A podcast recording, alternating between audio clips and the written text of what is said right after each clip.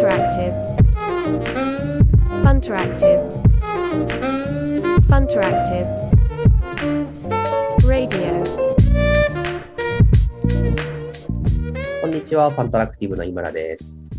こんにちは、ファンタラクティブデザイナーの中村です。あ、おはようございます。おはようまあ、ございます。なんか10月なのに相変わらず暑い暑いっていうのが。いや、確かに暑いですよね。今日も29度まで上がるって言ってましたね。あ、そんな行くの？ではうん。で、明日寒いらしいですよ。あ、そうなんだ。あれ、買ったよ、パーカー。ファンタラクティブパーカあ どうもありがとうございます。ちょっと29度じゃなくて、まだ着る機会がないんですけど、じゃあ明日寒かったらそうですねパーカー着るのを楽しみに。そうですね。うん。いやなかなかいい出来のパーカーなんでね。いや、あの、ロゴがね、やっぱいいよね。そうね、僕もちょっと着るの楽しみ。はい。じゃあ今日は、あれですね、あの、前回価値観の話をしたし、うんその、まあ、なんだろう、続きではないんですけど、あの、我々が目指しているところとして、あの、リモートワークのプロっていうのが結構、まあ、最近明言化されてきたなと思ってて、はい。で、リモートワークのプロとは、みたいな話をしていけば面白いんじゃないかなと思ってうん。持ってきました。いかがですか？いかがでしか？って言って。今か噛んだ。わかんないけど。大丈夫です。はい。で、じゃあリモート、リモートのプロの話しましょうね。そうね。なんか、直近も、まあ、あの、3名ぐらい入社される予定もあるんですけど、3名うん中、うん今度2人は、ねあの、東京の人じゃなくて、と福岡と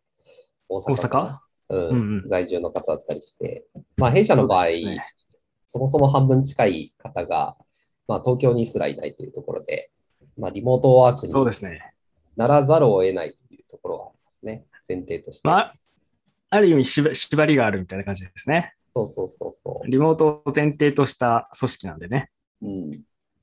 けどまあ、リモートを今半年ちょっとやって、あの、なんだろうな。ただなんとなくリモートをやってるっていうよりは、そのリモートを前提とした、あの、効率のいい、あの、タスク消化じゃないですけど、連携だとか、そういったところを結構ノウハウとしては蓄積できていて、うん。で、やっぱあの、ここらでプロを名乗りつつ、その、名実ともに、あの、リモートなんだけど、すごく、あの、パフォーマンスの高い組織っていうのを、うん。さらに意識して作っていければなと思ったので、うん、まあ、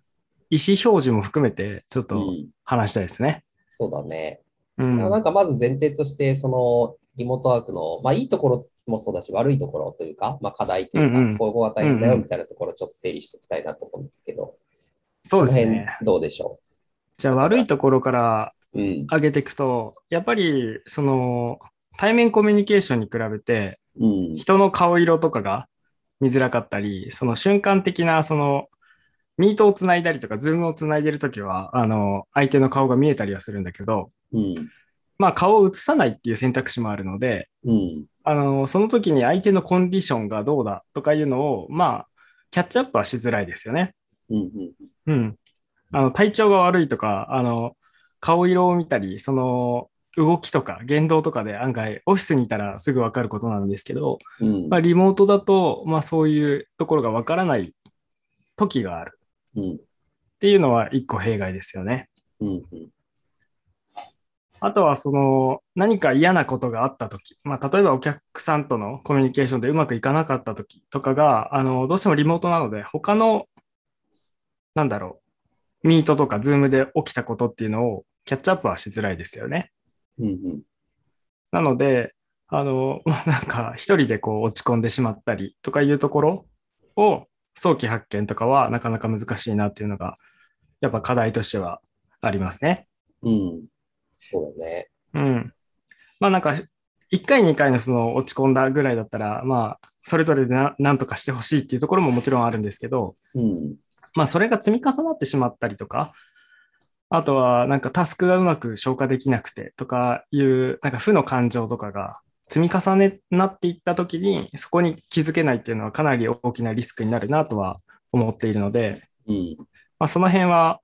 あの、しっかりどう対策を打つべきかみたいなところも、まあ、リモートのプロとしては、あの、やっていかないといけないポイントですよね。うん。うん。まあ、1個目のなんか表情が見えにくいとか、まあ、見せないこともできるみたいなところ、まあ、あの、 Meet とかのそういう、えービデオ通話もそうですけど、うんうんうんあとまあ、基本的には Slack とかのね、テキスト通話が、うんうんうんまあ、テキストのコミュニケーションのメインになると思っていて、うんうん。で、ちょっとその感情を出す、その工夫みたいなのが必要っていうか、普通にやってると、なんかこの人、すごいつまんなそうなのとか、まあ、それこそ、あの、怒 怒ってるんじゃないかとか、あの、そういうふうに見えがちというか、多分それはより、はいはいはい。あの、直接会ってる以上に、えーそういうふうに見える。まあ、特にどちらかというと、なんか盛り上がってるように見えるというよりかは、なんかテンションが低く見えるみたいなところっていうのは、なんか、リモートコミュニケーションのあるあるなのかなっていうのは思いますね。そうですね。うん社長もよく真面目に話していたはずなのに、怒ってるんですかみたいに言われたりしますもんね。で、その辺はなんかやっぱりリモートワークのプロの一つポイントになりそうだなと。そうですね。うん。まあ、会話の中で場を和ませる工夫だったりとか、うん。あの、まあ、話をするときに、まあ、ちょっとしっかりと相手への印象を考えて話すっていうのは、まあ、大きなポイントですよね。二つ目に話してた、まあなんか一人で悩んでしまうとかっていうところも、あの、やっぱりすごく感じてるところはあって、うんうんうん。あの、まあ、最近特にコロナでね、あの、うんうん。プライベートというか、まあ、夜だったり土日とかもなかなか家にから出て人に会わない、まあ、会えない状況が続いてたっていうところを考えると、まあ、本当に家で一人でやってると、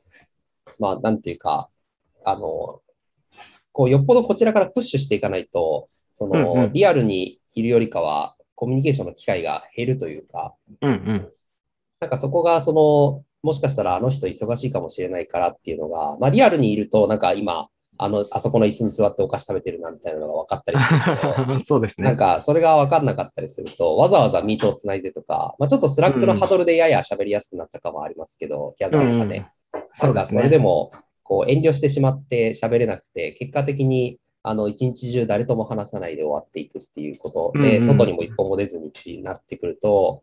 まあ結構やっぱ人間としてというか動物的にも、あの、不健康な感じにはなってきますよね。日の当たる、そうですね光にも当たらず、声も発さず、そうで動きもせず、はい。日光浴なんだかんだで大事ですからね。ね、結果的にやっぱり精神がどんどん落ち込んでいってしまうっていうのは、うんうんうん。あの、やっぱりあるあるかなと思いますね。そうですね。あとはそのメリットデメリットあるんですけど、あの、まあ、感情が伝わらないというところで、まあ、怒りの感情だったり、負の感情というのが伝わら伝わりづらいっていうのはメリットとして考えられるんですけど、まあ、逆にそのポジティブな、みんなで、で頑張ろうぜっていう熱も、あの、改めて考えると、対面コミュニケーションよりその空気を作るっていうところで、やっぱ難易度はちょっとあるなっていうのを感じますね。そうだね。うんうん。まあ、それに対してどう解決策を打っていくかみたいなところはあると思うんですけど、うん。まあその、なんだろう、暗い気持ちになったとか、ネガティブな感情になっているっていう人の、まあ、早期発見っていうところでいくと、やっぱり定期的なワンオンワンとか、あの、うんまあ、ワンオンワン以外にもあのメンバー同士で会話するコミュニケーションみたいなものを、まあ、組織的にあの促していくとか、そういったところは今後も必要だなとは思ってます。で、実際、まあ、ワンオンワンが結構効いてるなっていうところは、やっぱ感じるところはあって、うん。ままあ、現状今、あの各マネージャーが、えっ、と、それぞれ、各週でワンオンワンをするっていうやつと、うんあと社長があの月1でメンバーそれぞれとワンオンワンをするっていうのが、まあ、そそれなりに重要なポイントだなとは思ってますね。うん。まあ、あとは、あの、まあ、リモートのプロとして、あの、効率的なコミュニケーションとか、その連携ができるような状態を、あの、日頃からみんなが心がけていくっていうのが、大きなポイントにはなっていくだろうなとは思ってます。そうだね。本当に今言ってくれたみたいな話で、やっぱうんうん別に、こう、意外と伝わってること、なんかあの人はこの時こう思ってたんじゃないかみたいなのが、実際聞いてみると結構違ったりとかして、いや別にそんなこと思ってないですよみたいなのとか、はいはいはいはい。っていうのは、なんか、そうやってね、ワンオンワンとかで、あの、うんうん聞いてみたりすると、改めて、あ、そうだったんだっていう、なんかまあ、うんうん以上終了というか、なんかお互い、あ、すっきりしてよかったね、みたいにうんうんなることも結構多い気がするので、意外となんか、そういう部分って、あの、気になったところとか、なんか、あの時どうだったんですかみたいなのを直接聞いてみたりするっていうのもいいことだよね。そうですね。うん。やっぱりな、あの、その中で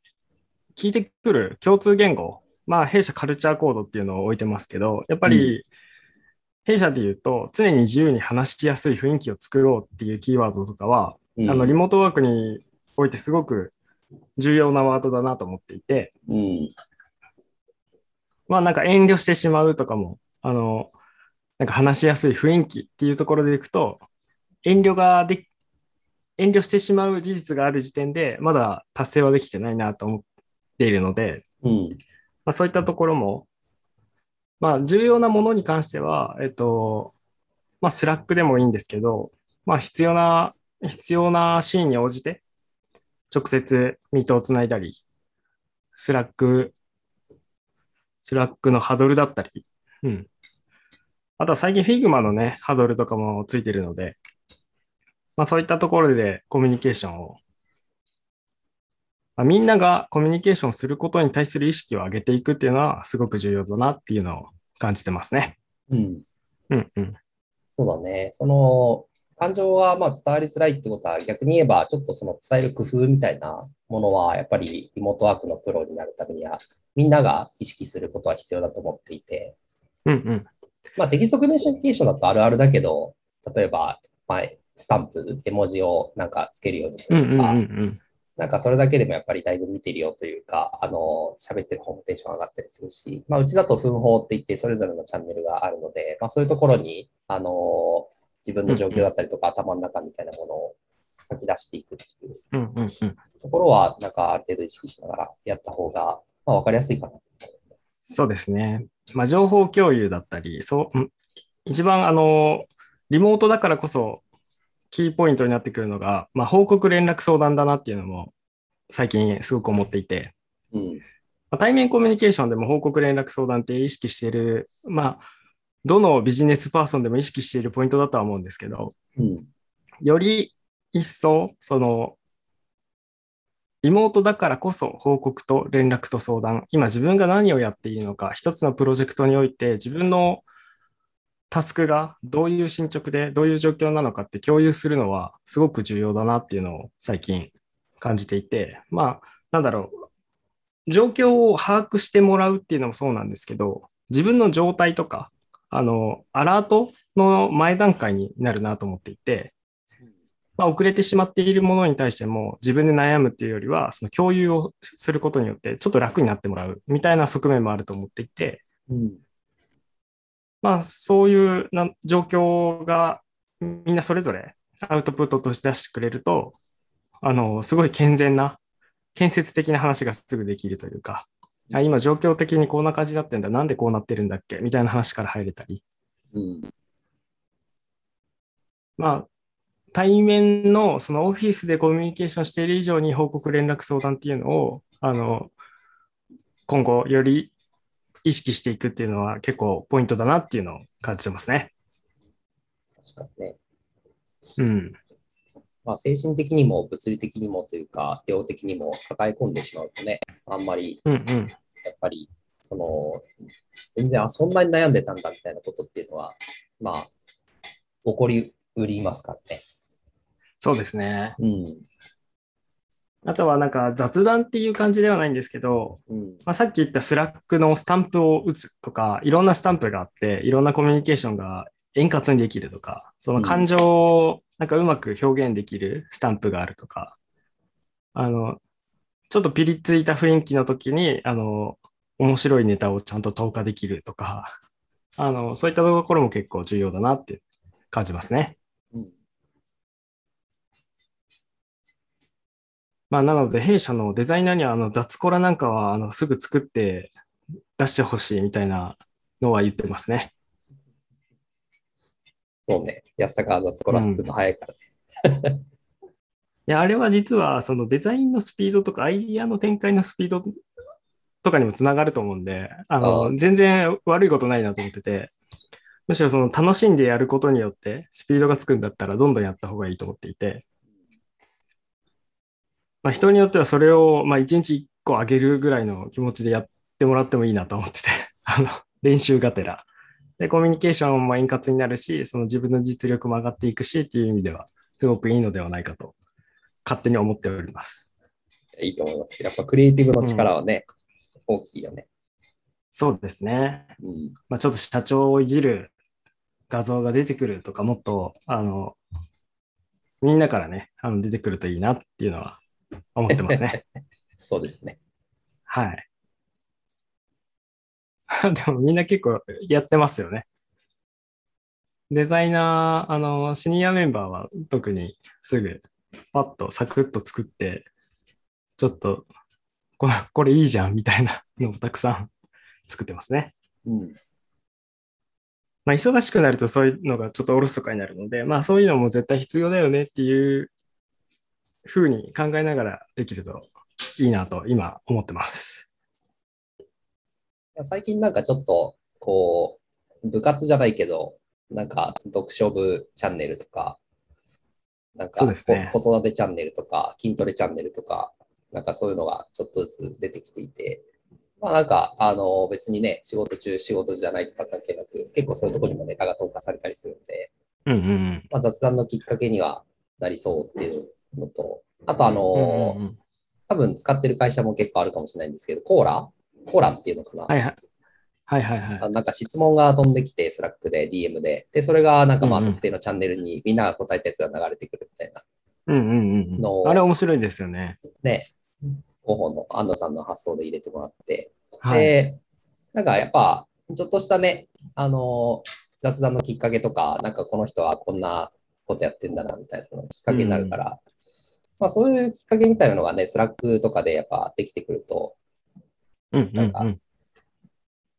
いいよね。なんか、そうですね怒りがで,、できるというか。最終的にやっぱ最大戦速を発揮していくためには、あの、その人がどういう、なんだろう、バックボーンで何を考えてどういうところを目指しているのかっていうのを知っている方が、まあ、仕事の共有もしやすいし、あ、これ何々さんがやりたかったことじゃないですか？みたいな話とか、あの、すごい生産性につながるきっかけにもなるなと思っているので、うん。まあ、お互いのことを知っているみたいな、その、オフィスで顔を合わせている以上に、お互いのことを知っているっていうのはすごく重要だなっていうのを感じますね。そうね。なんか、うん、みんなにいろいろ話っていうかね、あの、普通にオフィス出社してた時の会社のこととか聞いても、結構話す機会って、まあ、タバコは今あんま吸わないですけど、あの、コーヒー飲みに行く時になんかこう、あったりとか、まあ、コンビニ行った時にあったりとか、やっぱなんかそういうきっかけみたいなので、会話が始まってたりするケースがやっぱ多いなと思って、まあ、それをなんか、うん、あの、オンラインだったらオンラインで、そういう、うんうん。なんか別のきっかけを作れれば、結局同じような体験っていうのは遊べるような気もしてますけどね。そうですね。うん。で、あと、なんだろう、リモートのメリットみたいなところで、一個のプロジェクトで切り出していくと、効率はすごい高いなと思っていて、うん。あの、まあ、 Slack とか、えっ、と、Figma とかのツールの進化っていうのもあるんですけど、うん。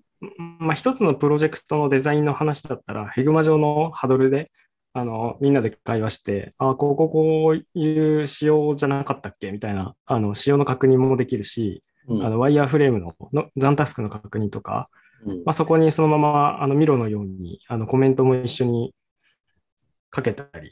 うん。あとは、まあペ、ペアデザインができるっていうのがすごく大きいですね。あ、じゃあこの辺片付けとくので、あと30分でここやっちゃおうよみたいな話とか、うん。あの、デザインツールってどうしても一人にタスクとして閉じられているものが多かったんですけど、うん。まあ、Google ドライブみたいにあの、同時に編集ができて、同時にこう、なんだろう、フィニッシュまで一緒に持っていけるっていうのもすごく効率がいいというか、うんこれは、あの、なんだろう、言ってしまえばリモートの方が早いんじゃないかみたいなところも出てくるなと思って、そうだね。うん。まあ、隣に PC 並べて会話しながらやるっていうのと、まあ、何ら変わりないというか、うん。うん。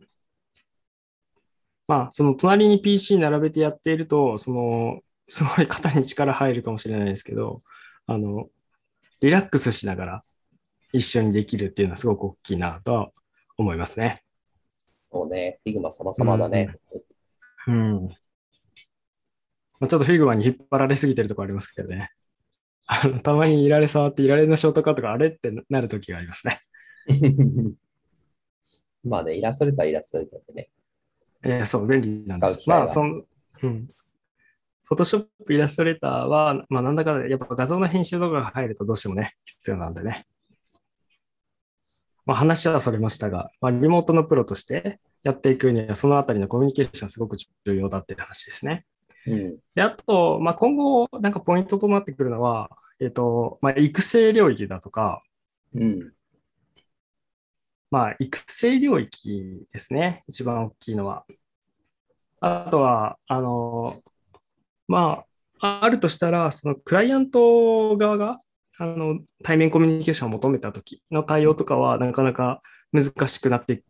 くる局面はあるだろうなとは思っていて、まあ、リモートワーク前提なので、まあ、あの僕、都内だったら全然、あの、お伺いできるんですけど、まあそういったところの、まあ、全員が全員同じ場所に集まるみたいなところは、あの、難しいので、そういったところは、今後工夫で、まあ、減らすなり、調整はしていかないとなっていうのを改めて感じますね。まあ、リモートはね、本当難しいのは、あの、片方の人たちが同じ場所に集っていて、例えば5人リアルの会議室にいて、で、なんか2人リモートで入るみたいなんだと、やっぱすごい難しくなる。特に、あの、リアルでいる5人の方は誰が喋ってるのか分かんないし、まあ、あとはあんまりね、そのマイクとか、あの、カメラとか、うんうんうん。まあ、ネット環境とかっていうのが別にリアルの会議室で必ずしもいいわけではないので、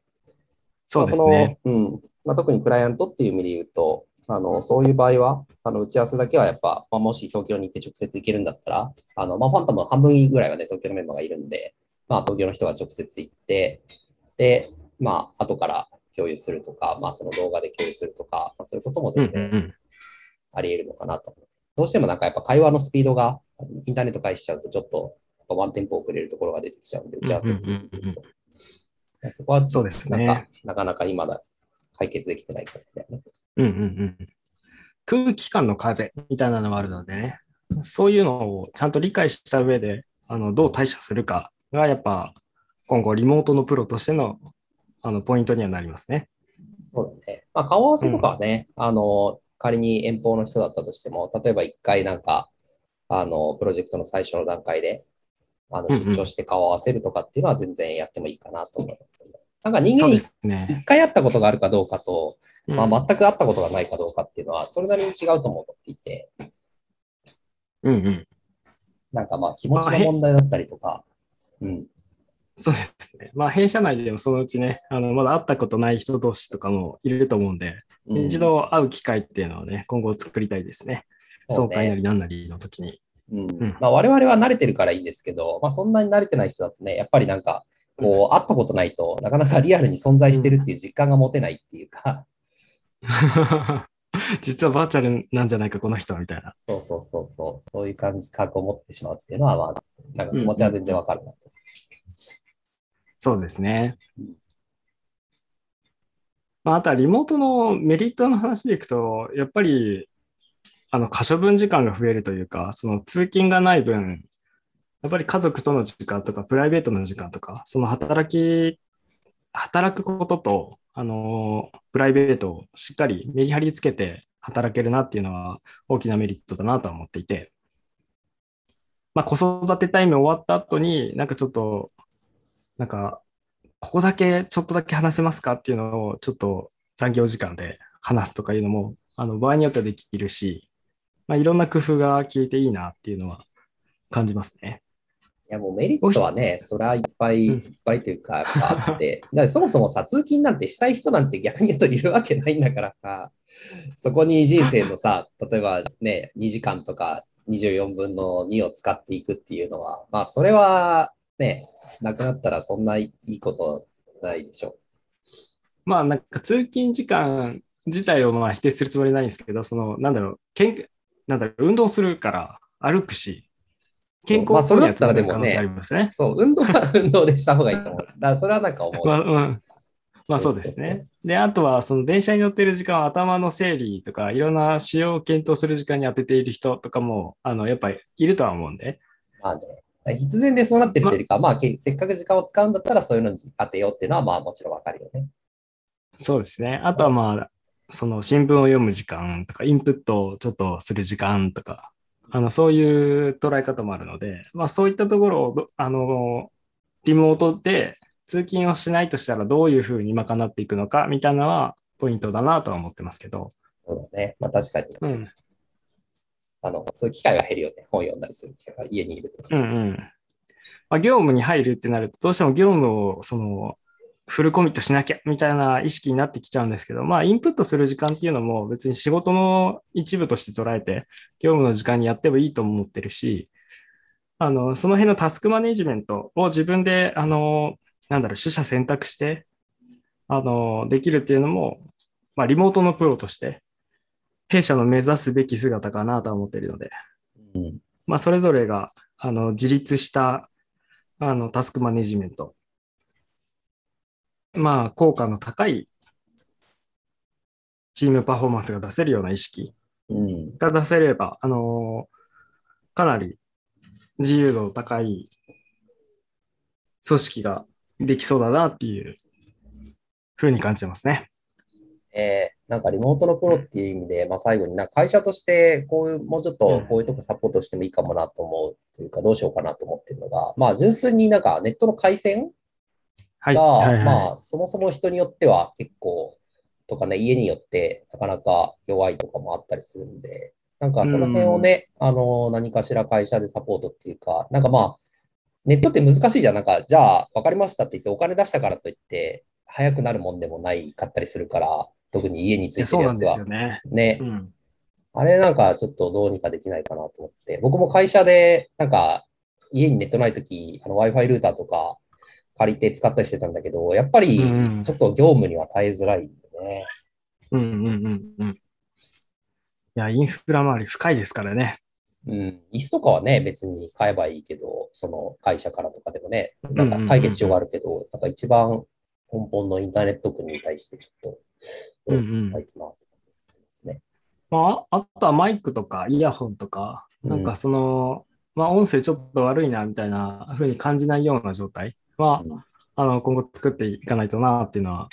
思っていて、はいまあ言ってね、ネット環境はすごく重要なんで、そっちの方が優先順位高いかもしれないですけど、まあまあでも大事だよ。それハードで解決できるものはハードで解決した方がいいね。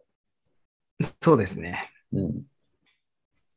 はい。まあそうですね。今後、リモートワークのプロをあのしっかり目指して、まあ今まで話したドキュメンテーションとかもね、しっかりね、やって、効率のいい組織を作っていきたいですね。うん。まあ、熱量の冷めない組織ですね。はい。今日はまあ時間もあれということで、そろそろ終わりましょうか。はい。はい。本日もありがとうございました。ではでは。